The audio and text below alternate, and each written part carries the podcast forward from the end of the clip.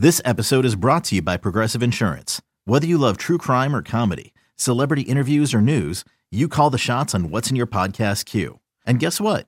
Now you can call them on your auto insurance too with the Name Your Price tool from Progressive.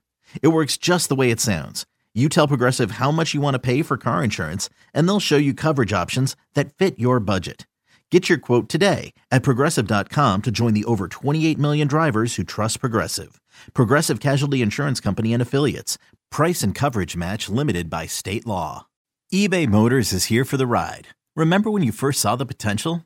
And then through some elbow grease, fresh installs, and a whole lot of love, you transformed 100,000 miles and a body full of rust into a drive that's all your own. Look to your left. Look to your right. It's official. No one's got a ride like this. There's nothing else that sounds like, feels like, or looks like the set of wheels in your garage. With over 122 million parts, you can make sure your number one ride or die stays running smoothly. So there's no limit to how far you can take it. Brake kits, turbochargers, engines, exhaust kits, roof racks, LED headlights, bumpers, whatever your baby needs, eBay Motors has it. And with eBay Guaranteed Fit, it's guaranteed to fit your ride the first time, every time, or your money back. Plus, at these prices, well, you're burning rubber, not cash. Keep your ride or die alive at ebaymotors.com. Eligible items only. Exclusions apply. Welcome into the Monday edition of Spits and Suds. I'm Gavin Spittle. So happy to be back in the chair, joined by Sean Shapiro. And uh, so I'm in Vegas and I pull up the old podcast, and Mr. Shapiro and Luds chirping me a little bit and saying how great the podcast was today. how are you, Sean? I'm good. I'm good. We missed you though. Luds was obviously. Uh, I'll say this while he's not on here. He was definitely the leader in the effort of uh, dragging you through the mud. So, but uh, we missed you. So I'll, I'll, I'll say that. I'll, I'll lead off that way to get the mea culpa out of the way, and then let him be the bad guy on Wednesday. Nah, that's right. That's right. I do appreciate you guys uh, doing it. It was a great podcast. I really enjoyed the uh, insight that you guys and the conversation that you had. So it was uh, it was really good. And uh, for those listening for the first and first time, we are Spits and Suds. And Sean Shapiro joins us every Monday and Friday. Craig Ludwig, two time Stanley Cup winner, one with the Stars, joins us every Wednesday. So if you like the podcast, spread the word to Stars fans and NHL fans that there is a podcast here in Dallas Fort Worth for you where it's we just talk hockey. So let's get into the Stars on Friday night uh, and uh, also on Saturday. Winnipeg and Colorado, two Central Division rivals. And uh, Okay, picture this. It's Friday afternoon when a thought hits you. I can spend another weekend doing the same old whatever, or I can hop into my all new Hyundai Santa Fe and hit the road. With available HTRAC, all wheel drive, and three row seating, my whole family can head deep into the wild. Conquer the weekend in the all new Hyundai Santa Fe. Visit HyundaiUSA.com or call 562-314-4603 for more details. Hyundai, there's joy in every journey.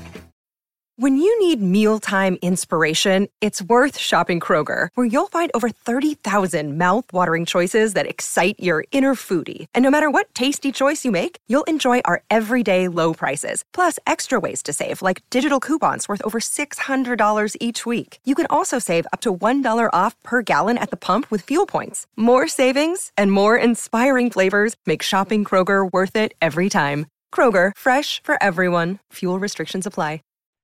You know, I got to say, Sean, this is going to happen throughout the season, and it's a long season, but uh, kind of seeing a different Stars team as of late on the ice with just some a few tendencies. The penalties are still there. Uh, a couple things I'm seeing, uh, and I wanted to get your thoughts. Uh, one was, uh, you know, the Winnipeg game. I, I thought Winnipeg was the better team on the ice. I, I I thought they deserved the two points.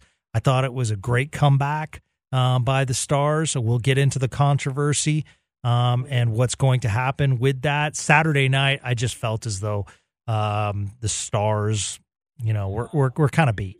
And uh, I had some worries about bef- prior to the season about uh, the defensive strength as far as, you know, winning in the corners and getting it out of your zone. And I felt as though the Stars struggled with that and kind of seemed – especially on the back end, a little discombobulated Uh, so a tough game on Saturday nights against Colorado. But we also want to throw in the positives. So Jason Robertson continues his tear. And it's weird to say Jason Robertson in the same sentence as a Connor McDavid. But the numbers are the numbers, and this is special right now. And I don't know if we think of this as special, but I mean, it is absolutely amazing the year he's having so far. Yeah, the whole uh, Robertson thing. It's kind of it's it's it's kind of that space where I think if for us, um, we've seen him like I, I don't think we're having as much of the wow moment that a lot of uh, outside NHL media have. You've seen a lot of people who've been like, "Wow, where this Jason Robertson kid come from? What about this kid? This kid?" And I think it's just kind of it's it's been one of those um, facts of life where he was kind of hidden by uh, by being in Dallas. He didn't have he wasn't doing this in an original six market, and he didn't have the year he had last year in a bigger quote unquote hockey market. So it's surprising some other people.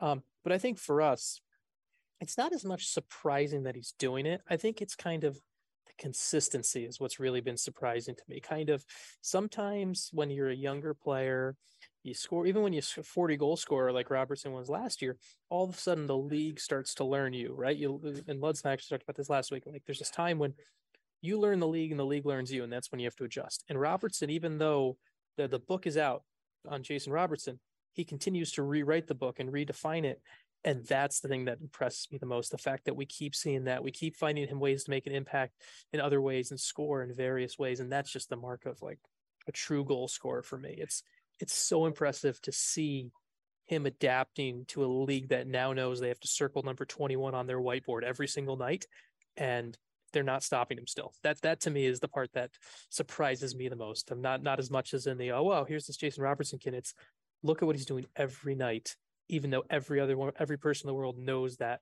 the puck's going to him at the key moments. Yeah, he was a great player in juniors and uh, really excelled uh, in Texas, and, and, then came up, was sent down, similar to Jake Oettinger. But when he came back, I felt as though for both Oettinger and Robertson, I felt as though the bubble uh, took them to another level.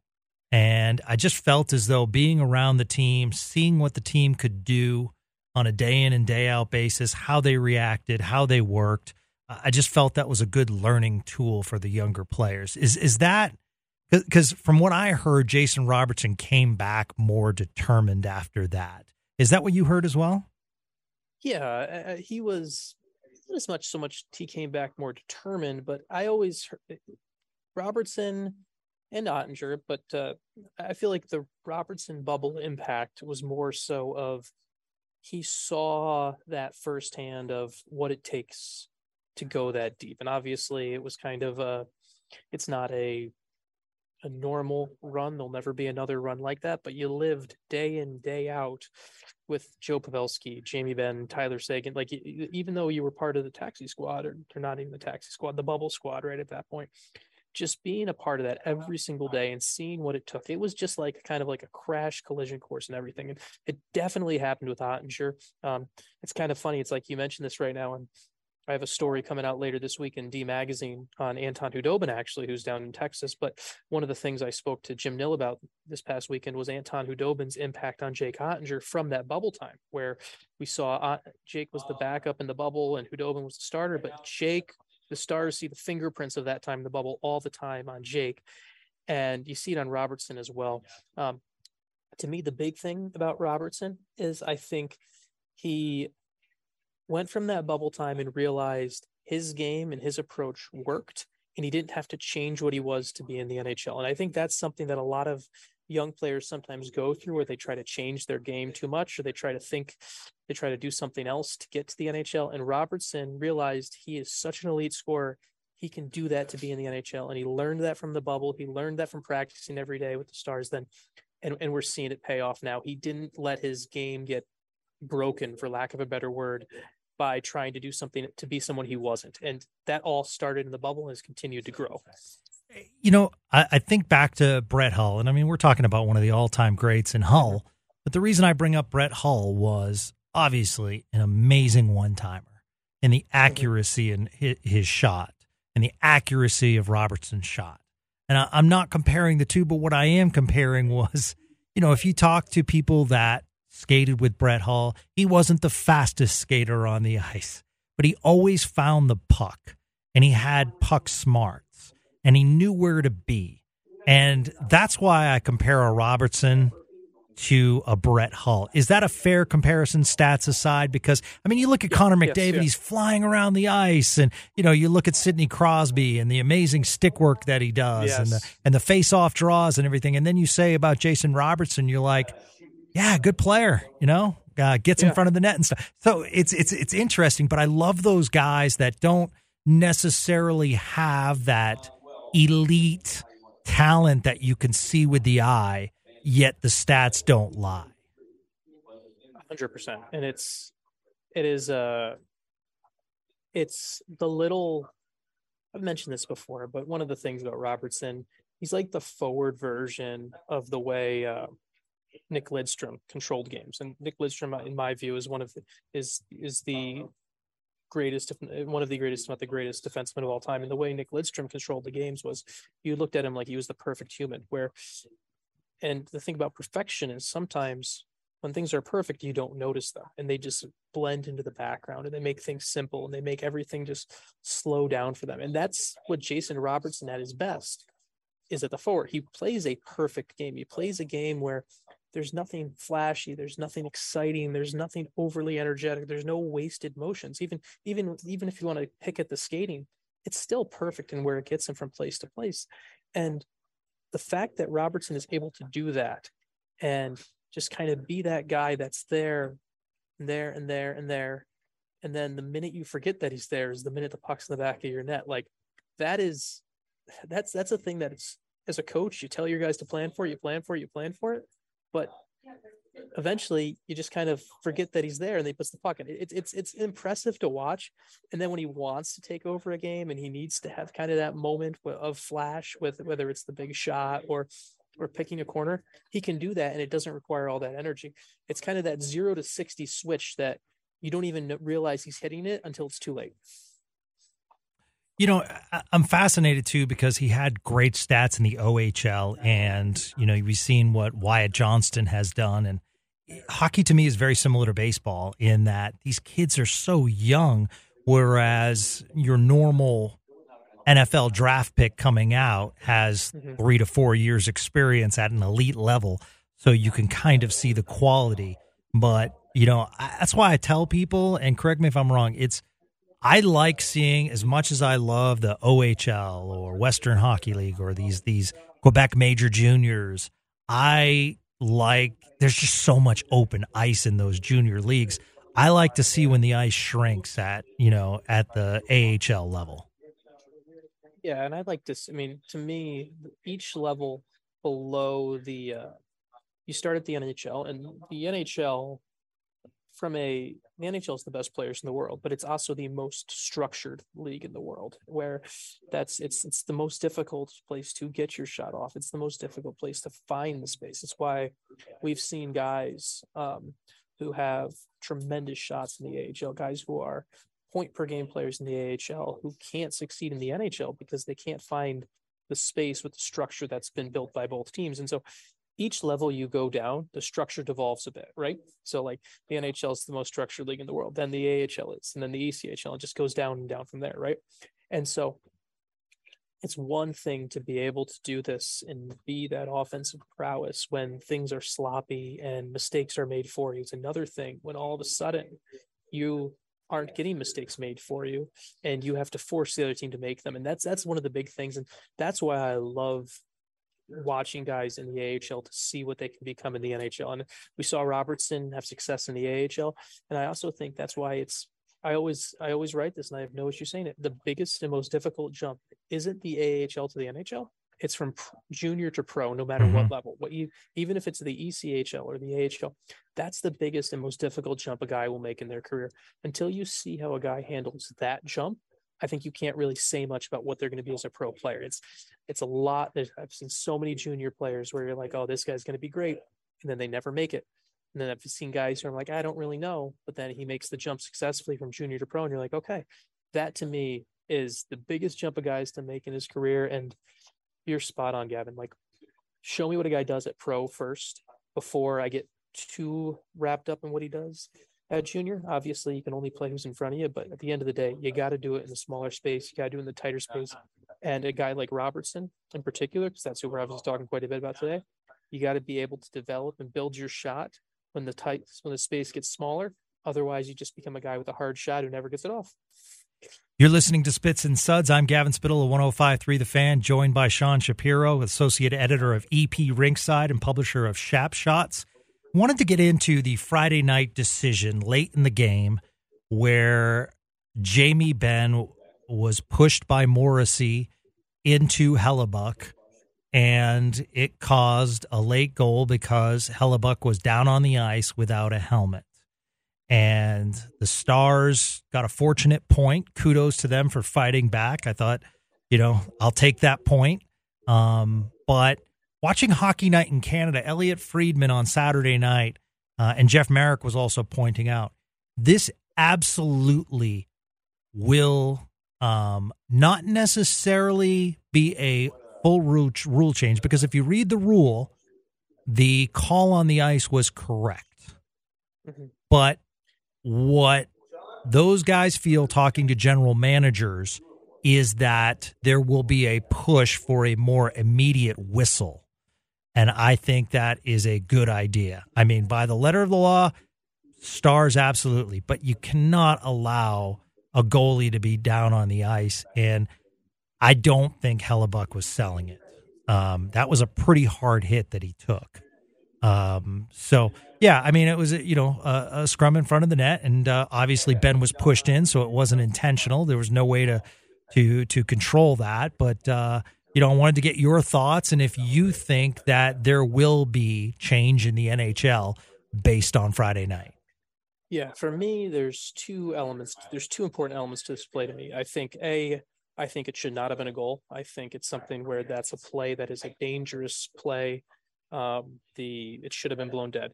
And the other thing that I want to point out, because I know a lot of Stars fans brought this up on Twitter, they remember the uh, goal Dallas let up in the playoffs against St. Louis, where Ben Bishop was down mm-hmm. and the Blues scored.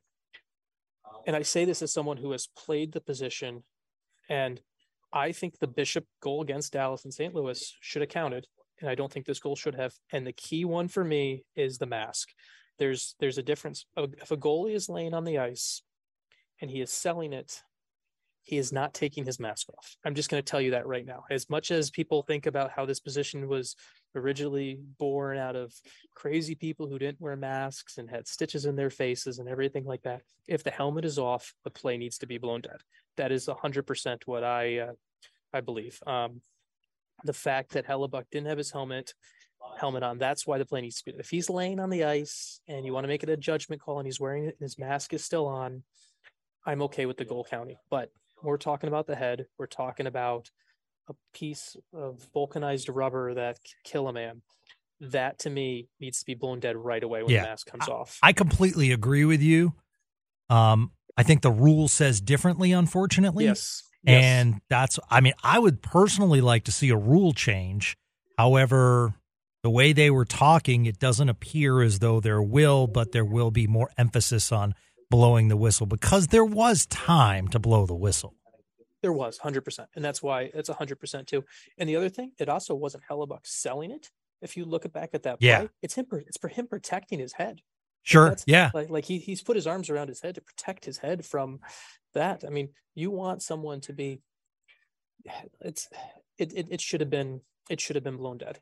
I mean, the fact of the matter is the NHL now has a rule that if you lose your helmet during play, you have to go back to the bench right away for a player and you and they just put in a new rule that uh, any player who entered the NHL after the 2019-20 season can no longer take uh, warm-ups without a helmet. Yeah.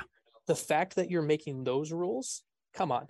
You got to make it. You got to make it. If the goalie loses his helmet, the play's dead no matter what. It's, yeah. You got to do that. It's, yeah. It's common sense.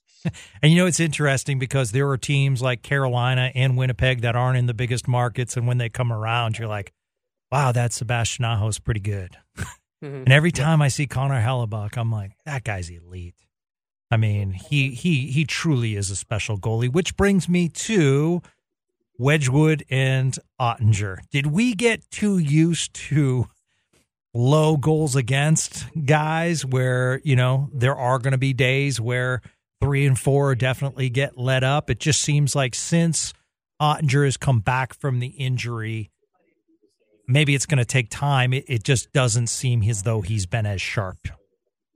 Yeah, I mean, it's. I think Jake is a very good number one NHL goalie, potentially has the chance to be one of the best in the world, but you got to develop consistency to do that. And Jake's coming off injury. And as much as I think Scott Wedgewood is a good, I think Scott Wedgewood is actually the perfect backup, but he's not the perfect backup for this point in Jake Oettinger's career. And what I mean by that is Scott Wedgewood is the perfect backup when the other guy is consistently ready to play 60 to 65. When it's a Vasilevskiy or something exactly, like that. Yeah. Exactly. Exactly. I think, and so Dallas doesn't have the, what Anton Khudobin was before, before he kind of trailed off in his career. Anton Khudobin was the perfect, the old, the Anton Khudobin that Ben Bishop had would have been the perfect backup for Jake Oettinger, the guy who is going to push, can play 30 to 35 nights a year, and is going to potentially try to steal the net from you with his play. Scott Wedgewood is never going to steal the net from him. Jake Oettinger knows it's his net, and so it becomes a point of internal pride and internal game. He needs, in my view, Wedgewood doesn't he's not the level of backup that you need that's going to push Oettinger to be better. Oettinger has to push himself to be better. And I'm not saying Jake can't do that, but we're seeing kind of a stretch where this is the side effect of it, where you're going to, it's not like someone else is going to come in there and take the net from him. You're seeing kind of the side effect of not having that true 1A to really take the net from him and really force him to be the guy. He has to figure it out himself. And that's just a decision Dallas decided to go with with Wedgewood And I don't blame them for that decision. It's just kind of something you have to live with right now. And I think they're going to kind of figure it out going forward. Um, personally, you don't want to see this many goals against. You don't want to see how it goes, but I think you are hopeful and praying right now as a Dallas fan that Oettinger uses this experience to be this is how I'm a pro every night. This is how I find my consistency. This is how I get out of a bit of this divot. And maybe when we talk two weeks from now, we're like, okay, hey, it worked. Yeah. And maybe you're like, you know what? Maybe maybe they needed a different backup. I think it's just kind of it's one of the risks Jim Nill had to take with how he built this roster. You had to have a Wedgewood type backup, and that's just a reality. He's Sean Shapiro. It's Gavin Spittle, and we're on to St. Louis tonight. So, uh, and you know, another big division rival. These things, you know, count. St. Louis is going to be in the um, running for a top three position and uh, have played better as of late, uh, but we're struggling out of the gates. And uh, you know, I'm interested to see. This is the first matchup against uh, the Stars this year, so uh, uh, you know, I, I am interested to see because coming off of Colorado, and my point is this, Sean. I think the Stars, in my estimation, struggle against what I call the heavier teams, the guys that press against the boards, work the corners. You know, not your uh, fast teams. But I mean, I know Colorado's a mixture, but I mean, you know, Colorado is extremely physical on Saturday night. And I expect the same from St. Louis tonight. Yeah, it's it's kind of and it's an interesting thing where Dallas is at that spot where they were uh Dallas is at that spot where the old Lindy Ruff era stars really struggled against these teams and actually led to the full kind of rebrand of Dallas Stars hockey to the mm-hmm. Ken Hitchcock, Rick Bowness style of hockey. And now they kind of pendulum swung back to a little bit being more of that fast up and down team under Pete DeBoer. And now they're kind of at that spot of figuring out the next step of that pendulum to be to the, the next step of the pendulum of how can you be this team and not struggle against the heavy teams? And how can you do so where you don't overcorrect to become a full blown heavy team yourself? It's just a, it's a very, um, these games against St. Louis, how Colorado played them, the game against Winnipeg, to me are going to be very defining for Pete DeBoer hockey. Yep. And how he builds his teams of are they able to are they able to find that happy medium where they can win against these tough type teams and not get overly sold on getting away from their style at the same time. So another the Winnipeg in particular for me Winnipeg and St. Louis, particularly, are two teams that are going to force Dallas to figure that out. And then I think a lesson you can take from Colorado is obviously they won the cup last year, but Colorado has found that happy medium of how do you win as a fast team? How do you win against heavy teams? How do you become heavy yourself? So look at what Colorado's done. Look at that that mentality, and that to me becomes a huge space where Dallas wants to replicate and obviously eventually overtake Colorado within this division. Well, he's Sean Shapiro. I'm Gavin Spittle. That background noise you hear, getting some uh, replacement treads. No, not new skates for the uh, former goaltender, but uh, getting some new tires. So we appreciate yes, exactly. you uh, taking a little break from that, and uh, or maybe this was a pleasant break. definitely, def- definitely a pleasant break because there's uh, could have just been walking around or scrolling on Twitter or whatever. And so this is a much more pleasant break. So I will gladly take it. Well, look forward to uh, talking to you on uh, Friday. Uh, look forward to it and hopefully a big week for the Dallas Stars. Thanks, Sean. Awesome. Thanks, man. I appreciate it. You've been listening to Spits and Suds. Remember, when you download it, if you could like us and spread the word, that would be wonderful. We're trying to grow hockey here in DFW as far as hockey talk, consistent hockey talk. Sean does an amazing job, and uh, Craig does an amazing job. So you're getting insight you're not finding anywhere else. So we really appreciate you listening and supporting Spits and Suds on 1053 The Fan.